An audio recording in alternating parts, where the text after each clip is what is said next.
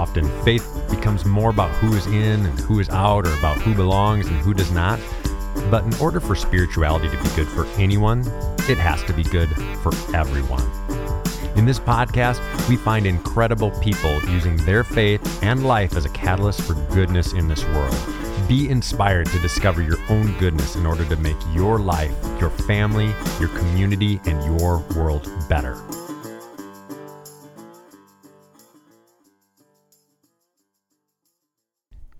Welcome to the Chasing Goodness podcast. I'm your host, Matt Kendziera. Good to be with you today, and I'm excited about this interview with Gideon Tsang today. Now, I'm I'm not going to share right here how I came into contact with him. We talk about that in the interview, but this is just an incredible story about a guy who has been on this quest to discover like the truest most authentic beautiful form of himself he's still in process of that as i'm sure we all are on some way shape or form but there's so much great insight and so much wisdom that we can gain from what he's been through and what he's going through so with no further ado enjoy this interview with gideon Tsang.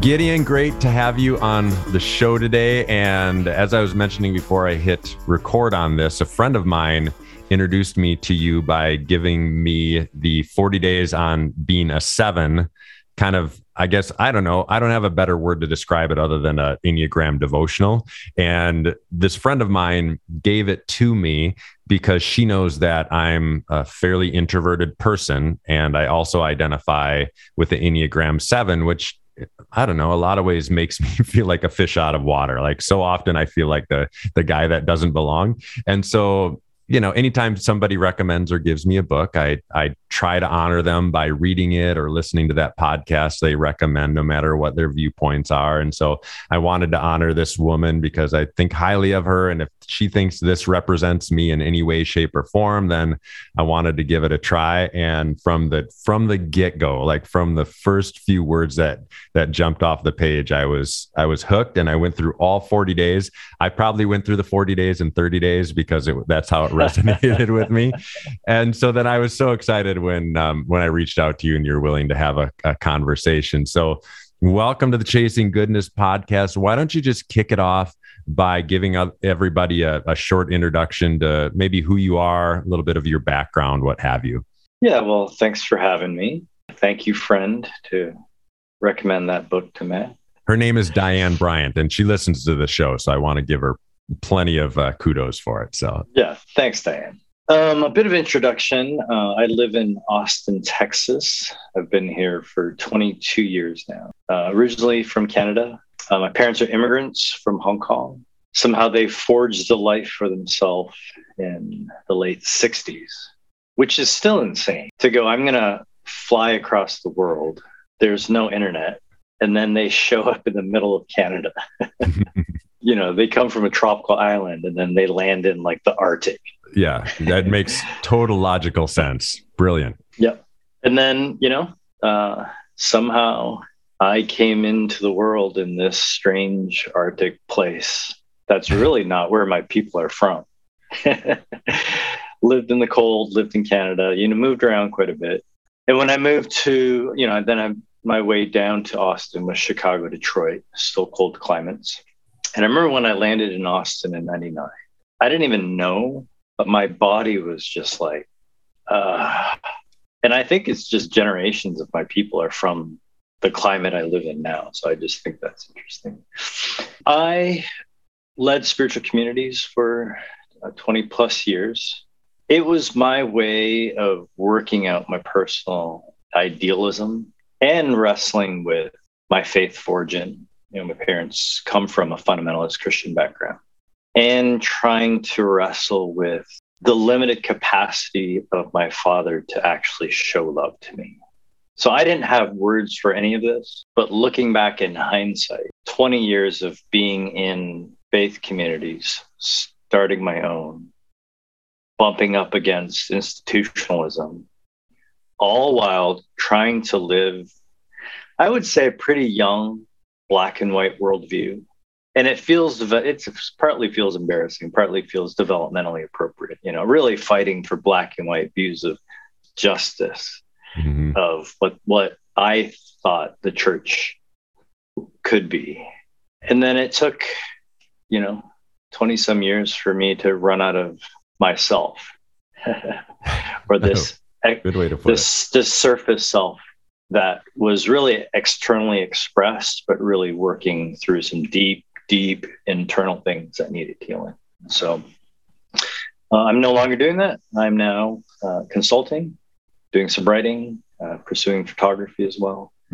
You know, I thought I was done unpacking some of that stuff, and it's resurfaced again in the last couple weeks. But that's probably more than you're asking for. But it's not. I'm I'm asking for whatever you want to give. So there's no more or less. I I appreciate that.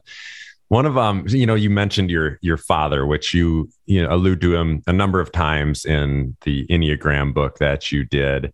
Do you mind sharing a little bit of the story because I think one of the parts that that really resonated with me that made sense to kind of the way that I engage with the world was the story about your dad at the swimming pool where I believe he pushed you in the pool. Do you mind sharing just a little bit about that story as a reference of of kind of how you move in the world? So I love my father. Uh, he did the best he could, and really coming from his background, he was born into war. When the communist regime took over. They were middle class landowners and they lost everything. His father left. He escaped himself as a refugee and landed in Hong Kong. That was his context. And so, whether it's conscious or not, I think most of his life, he's seen life like a war. And I think he thought the loving thing to do would to prepare me to be strong, uh, to be able to fight, underneath that means to not feel.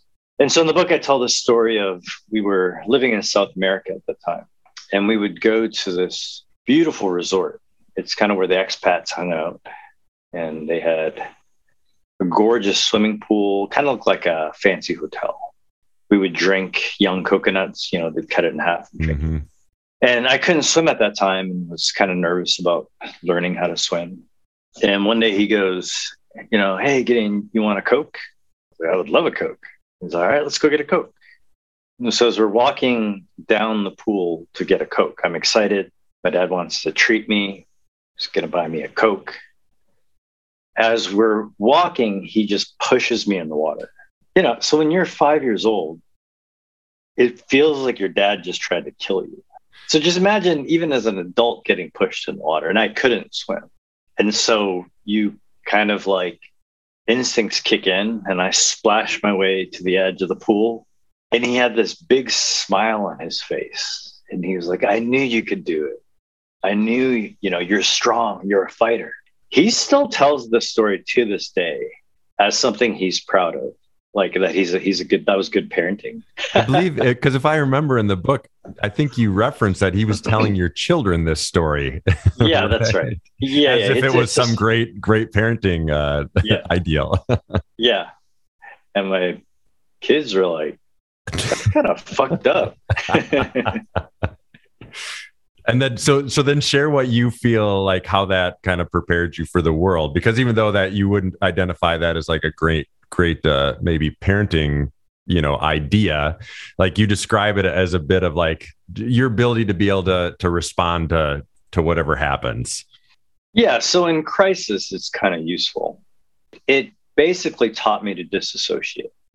So when crisis comes i look so calm but what happens is i've disappeared like i'm not there anymore so there was a time we were in Afghanistan visiting some friends, and it was our last night.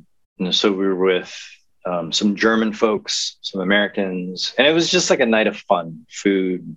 It was kind of our last night together. We were playing board games. And then as the night was winding down, we were on the second story. We were going down the stairwell to leave, and all this smoke started coming up. Like we, we could see flames. Hmm. And so there was another stairwell, and then we just sent all the families and kids down the other stairwell. And then I instinctively, like without even thinking, just walked into the fire. And it ended up being more dramatic than it actually was. There was a you know, there's stone buildings, so it wasn't going to catch on fire. There was a curtain that caught on fire with a candle. So the curtain was up in flames. And so we kind of put it out. But one of my friends said, Gideon, you walked up with a bucket of water and handed it to me like you were, you know, just tying your shoes to leave. And I was like, oh, yeah, I disassociated. It's kind of useful in times of crisis but it's not a healthy way to live your life. It took me quite a while to figure that out. Yeah, I think that part of the book was so meaningful to me because I've often looked at that, like I identify so deeply with that portion of your story. And I've always looked at it as a bit of a strength. But then when I look at my life and see some of my struggles relationally, I can mm. see how that exact same thing has become such a a challenge because when you disassociate relationally to handle whatever is going on, it creates problems. When you disassociate in crisis, it can be a, a good thing. But that's, I think that's why that part, you know, stuck out to me. Now, you were uh, a pastor of a faith community for quite a while. Oh, first of all, pretty exciting. You've been in Austin for a while, but I think you said the word out or about just a little while before, and uh, and definitely a Canadian. So that's awesome. Good. I'm I'm glad it's still there. still there. It's still there. But I think a lot of people would probably be interested to hear a little bit about kind of your transition out of, I guess, what I'll call you know professional ministry work maybe to kind of the life that you're living now because and I have a similar story. Like I was in I was in pastoral roles, worship leading roles, chaplain roles for a long time. And then at one point in my life just needed to you know get out of that space but didn't want to lose myself because there was pieces of me that I I I loved being in that space. There was just a a bigger piece that couldn't stay there. So maybe first share what it was that caused you to leave that role or leave your your space as a as a pastor and then what the journey was like moving away from that space because you did it for a long time. Yeah i did it for a long time. Yeah the story is so intertwined with my being who i am not what i do. So I started a church in 2006. And then you fast forward to 2020. September, we're six months ish into COVID. You know, the world had fallen apart. Right before the world fell apart, about a year prior, my life fell apart. It was like the world mirrored what was happening internally. So, the quick of it is I believe, and this is just my story, to try to get the affection my father could never give me. So, you know how that works. You know, when you have a parent or a guardian when you're young that withheld love, the one who gives you love, you're kind of good with it. So you're not chasing. Many people, I didn't know. I should look for that, the one who gives me love. But as a kid, it's just all subconscious. And so people go into abusive relationships. So I, I actually did that as well. mm-hmm. I went into a marriage where love was withheld. I went into a career that really, in hindsight, was my father's dream, not mine. I was living someone else's dream you can only do that for so long. And I, I, you know, I think that's pretty common. And you can only do that for so long until the whole thing cracks. When you're young, your body can recover. So you just, you know, keep doubling down. You're keep digging going. that hole. Yeah, you just dig that hole deeper and deeper. And for me, everything, it just stopped working. I just ran out of energy. Probably the best way to describe it is, you know, I went in for couples therapy, you know, convinced my ex. And we did it for two or three years. And I'm still with the same therapist. And she said, Gideon, when you came in the door, your life force was gone. Hmm. Did she know you, you previous to that or no? Okay. Nope. She could just nope. sense it.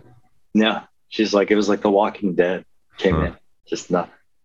So what happened was my marriage fell apart, or I finally had the courage to see something I was hiding from myself that I was in a dead marriage. Hmm. And, you know, I, I gave it everything I could to try to repair it. And so as I was going through divorce, I don't recommend getting a divorce as a pastor. You know, I don't I don't wish a divorce on anyone. It's brutal. It really is brutal. So while that was happening, I didn't realize that I knew part of my job as a pastor was to get projected onto.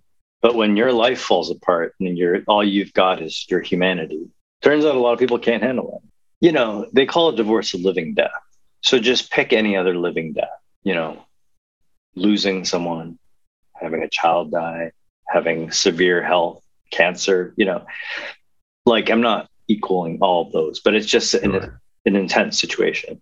In any other situation, people come around you with compassion. And somehow you lead a community so that when there's crisis, there's support. And it was most glaring, you know, I was in New York when COVID happened, when they shut down New York City. Hmm. I was in the Judd Foundation. And the woman goes, This is the last tour indefinitely. Wow. And I was like, Oh shit. I flew back on a packed plane, maskless. I had a middle seat. So I quarantined for two weeks. After two weeks, Austin shut down. So I went six weeks. You know, I was newly single. I went six weeks without seeing anyone. And I watched my community support each other. I was still with the community at the time. And I was like, oh, you know, this is great. There's a support system here. And not one person called me. And you were the, like the lead pastor of the community. I'm the lead pastor, yeah. So back to my dad. I learned at a young age if I just gave away myself, perhaps I might be loved. I think I started a church in hopes that, again, it has to do with my dad, but somehow that I'll also be loved. And it turns out it's not a great strategy for love. I don't actually blame the, the congregation or the community. You know, I started it. That's the system that was in place. But I needed I needed to confront what I was unwilling to look at. And so through a great deal of pain, you know, it was hard. It was brutal. Right. I've heard Brene Brown recently talk about, she told this to her kids. She's like, these are the people you want in your life, the people you want as friends. So you've got this light inside you. There's this little flame that's alive. It's your spirit, it's your soul. When life gets a little windy, those people come and kind of cover the wind for you. They're not there, they're not your friends. Then sometimes when your life, your your flame gets big, those same people help blow on the fire. They're celebrating your flame. It took a lot of pain for me to realize that this community was neither of those things. And I was done. Um, it was scary. I've never quit anything in my life before because, again, I was, you know, raised to be good at war. hmm. and I quit without any plan. So you you had zero plans. You just knew that you could zero plans. Perfect. Yeah. Perfect. That yeah. that sounds like an Enneagram Seven thing to do. well played. yeah. Two weeks after I quit, I've been seeing a massage therapist for several years because my body was carrying all this. I bet. I go in to see her, and she's like, "Gideon, what's going on?" I was like, "I don't know." She's like, "Are you doing new exercises? Anything change?" She's like, "Your body feels your. I've never felt your back like this. It feels incredible. Like all the tension's gone." I was like, "Oh yeah, I quit my job." How long after you quit was that that massage? Okay, two weeks. Two weeks. So then, where do you go from there? So you're you quit your job that you've had, and you pastored that community since 2006, right? So yep. this and mm-hmm. this has just happened in 2020. So yeah. So then, what like what did you do? Where did you I, mean, I don't know how else to ask it. Where, where'd you go from there? Because you had this long term marriage that was no longer there. You had this long term career that was no longer there. You're kind of out there on this island by yourself in the middle of COVID being a reality in our world. So, where do you go? So, I didn't know this.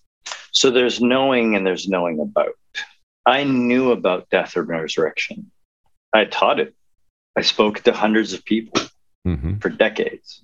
I knew about it and then I lived it. That's why these stories, we still tell them, we still talk about. Them. It's the deepest human truth from our tradition, it's in one symbol. It's one symbol. You don't even need all these words. It's right. Christ on a cross. And it's showing us the deepest human truth. Again, he says it I've come so that you can have life, life to the full. The kingdom of God is here and now. I taught it and then I lived it. Yeah, when I was doing a episode of this, because I think a lot of people struggle with, you know, Holy Week and Easter when they're kind of maybe struggling through their faith or have gone through a crisis of faith or pastors who have left their positions or whatnot. And then Easter is this one thing that we've got to kind of try to figure out what we're going to do with it. You know, it, even more so than Christmas, I think of just what are we going to, what are we going to do with this, this resurrected Jesus idea? And, and we can talk all day about it, but the, but in that podcast, I just talked a lot about like we can have different opinions of how we want to look. You can celebrate or not celebrate. That's up to you. But at the end of the day, death and resurrection is what we can learn and and you can learn that from the entirety of the bible over and over and over again death and resurrection death and resurrection over and over and again and and that to me you know in the midst of the death that brings a bit of hope or maybe enough energy to keep moving or you know in the midst of our world today that that gives us a little bit of energy to to believe that there's a better tomorrow you know so i appreciate you bringing that up yeah you know the surface self has to die it's not going down without a fight. That's so true. And it's not for the, you know, faint of heart. It really, it's, it's the hero's journey. It is. And I think a, a lot of us, you know, I'll include myself in this at certain times in life, but I think we, we fight so hard against that death and we fight to either not experience it or avoid it at all costs. But the reality is that it's only through that death that resurrection occurs. And so we can kick and scream and fight but we're just like pushing off the inevitable which is not a bad thing. It's all it's actually something that's leading to a lot of beauty so. It's hard to say this to many people but i feel born again so describe and, that what what do you mean when you say that because some people will hear that and they'll they'll shut off the podcast yeah it's again it's the deepest human truth to come alive to yourself to allow your soul to come forth to align the external and the internal. Where for me, for years, there was this, there is so, there's 20 versions of myself, and I would tell these stories of mm-hmm. there's this Gideon for this community, there's this Gideon for this community, this, you know, because I was hiding. Yeah. Now there's just, now there's just me.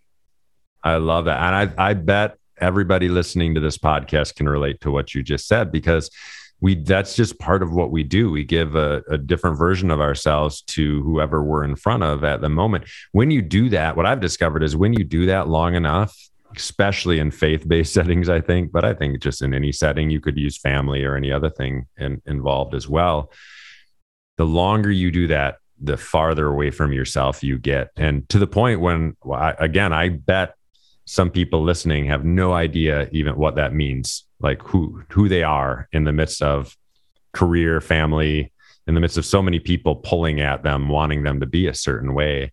And so it takes a, an extreme amount of bravery and guts for a person like yourself to let go of so much in order to find that space you know? And it's exciting to see you know the freedom that you feel in it yeah i told my therapist i was like you simultaneously fucked up and destroyed my life and saved me yeah.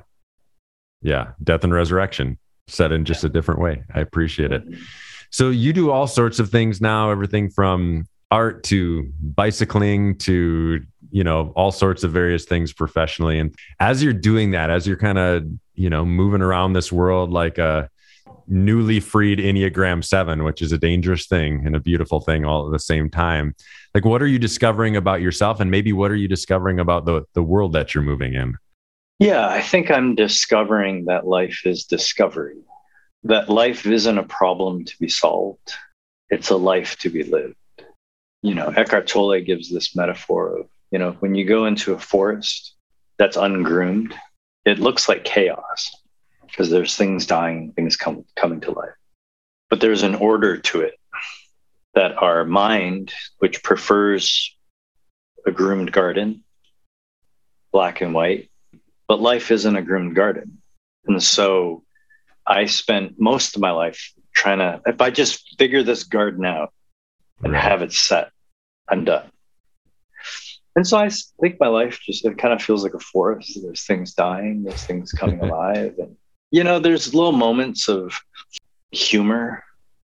So I'll tell you what happened. It's kind of embarrassing, but so I quit, and my my goal was I'm just going to embody myself fully in each moment, the best I can. Mm-hmm. Still not that good at it, but working, you know, just to. That's all I have it's the only space, you know, Thich Nhat says the only space we have dominion over is right now. And I was just going to practice that as my embodiment, the kingdom of God, eternity. All all the stories point to this thing. You know, so sometimes it's scary. And I woke up, I was like, oh, I have a job, I don't know what I'm going to do. and then this is where it really tells like a joke. So one day, soon after I quit, this agent contacts me and says, Would you like to model? and I was like, I didn't see that coming. yeah. I was like, ah, sure, why not? so be like, you know, Gideon was a spiritual leader, started a church, was a pastor for 20 years, quit his job, and now he's a model. it, it's funny, it's embarrassing. And it's just for me there was something healing about it because one, just life isn't that serious. It really isn't. And to be a model, you, you do nothing. You literally don't do anything. like you just show up. And for me, it was like, and there's value in that. Where I killed myself for decades doing, doing, doing, doing, sacrificing, which only leads to resentment yeah, and that's a part of the unfolding story, which is still unfolding for me. As we bring this home today, there's a couple things in my conversation with Gideon that really jumped out at me. And the first, and I know a lot of us already know this, but sometimes the journey to our truest, most beautiful selves, sometimes that journey just can be brutal and difficult and challenging. And that's okay. That's part of life, right? And that doesn't mean that we're not headed in the right direction. And then, second, and maybe the most important part is that it's so important to evaluate why we're doing the things that we're doing. Gideon mentioned that he felt like 20 years of his life, 20 years of his career was not his own dream, but living out his father's dream. And so for us, let's think about why we're doing what we do. Is it something that truly resonates with the, the innermost parts of who we are? Or is it something that we're doing to get other people's approval or whatever? You know, you can fill in the blank for yourself, but really checking our motives, checking kind of the deepest, most foundational parts of why we live our lives the way we live them. Special thanks again to Gideon Tsang for being on the show today. You can find him at his website, which is just gideontsang.org, which is G I D E O N T S A N G. Also, highly recommend the book I mentioned, How I Found Him 40 days on being a seven. Now, of course, there's 40 days on being a one, two, three, four, five, you know, all of the Enneagram numbers. So grab whatever one applies to you or to your loved one. I'll put a link to where you can find those in the show notes. And of course, I'll put a link to Gideon's website as well. You can always support this podcast by subscribing to it, giving it a five star rating, and writing a review. You can find me on social media, both on Instagram and Facebook at Matt Kendziera on Facebook. You can also find the show, which is Chasing Goodness.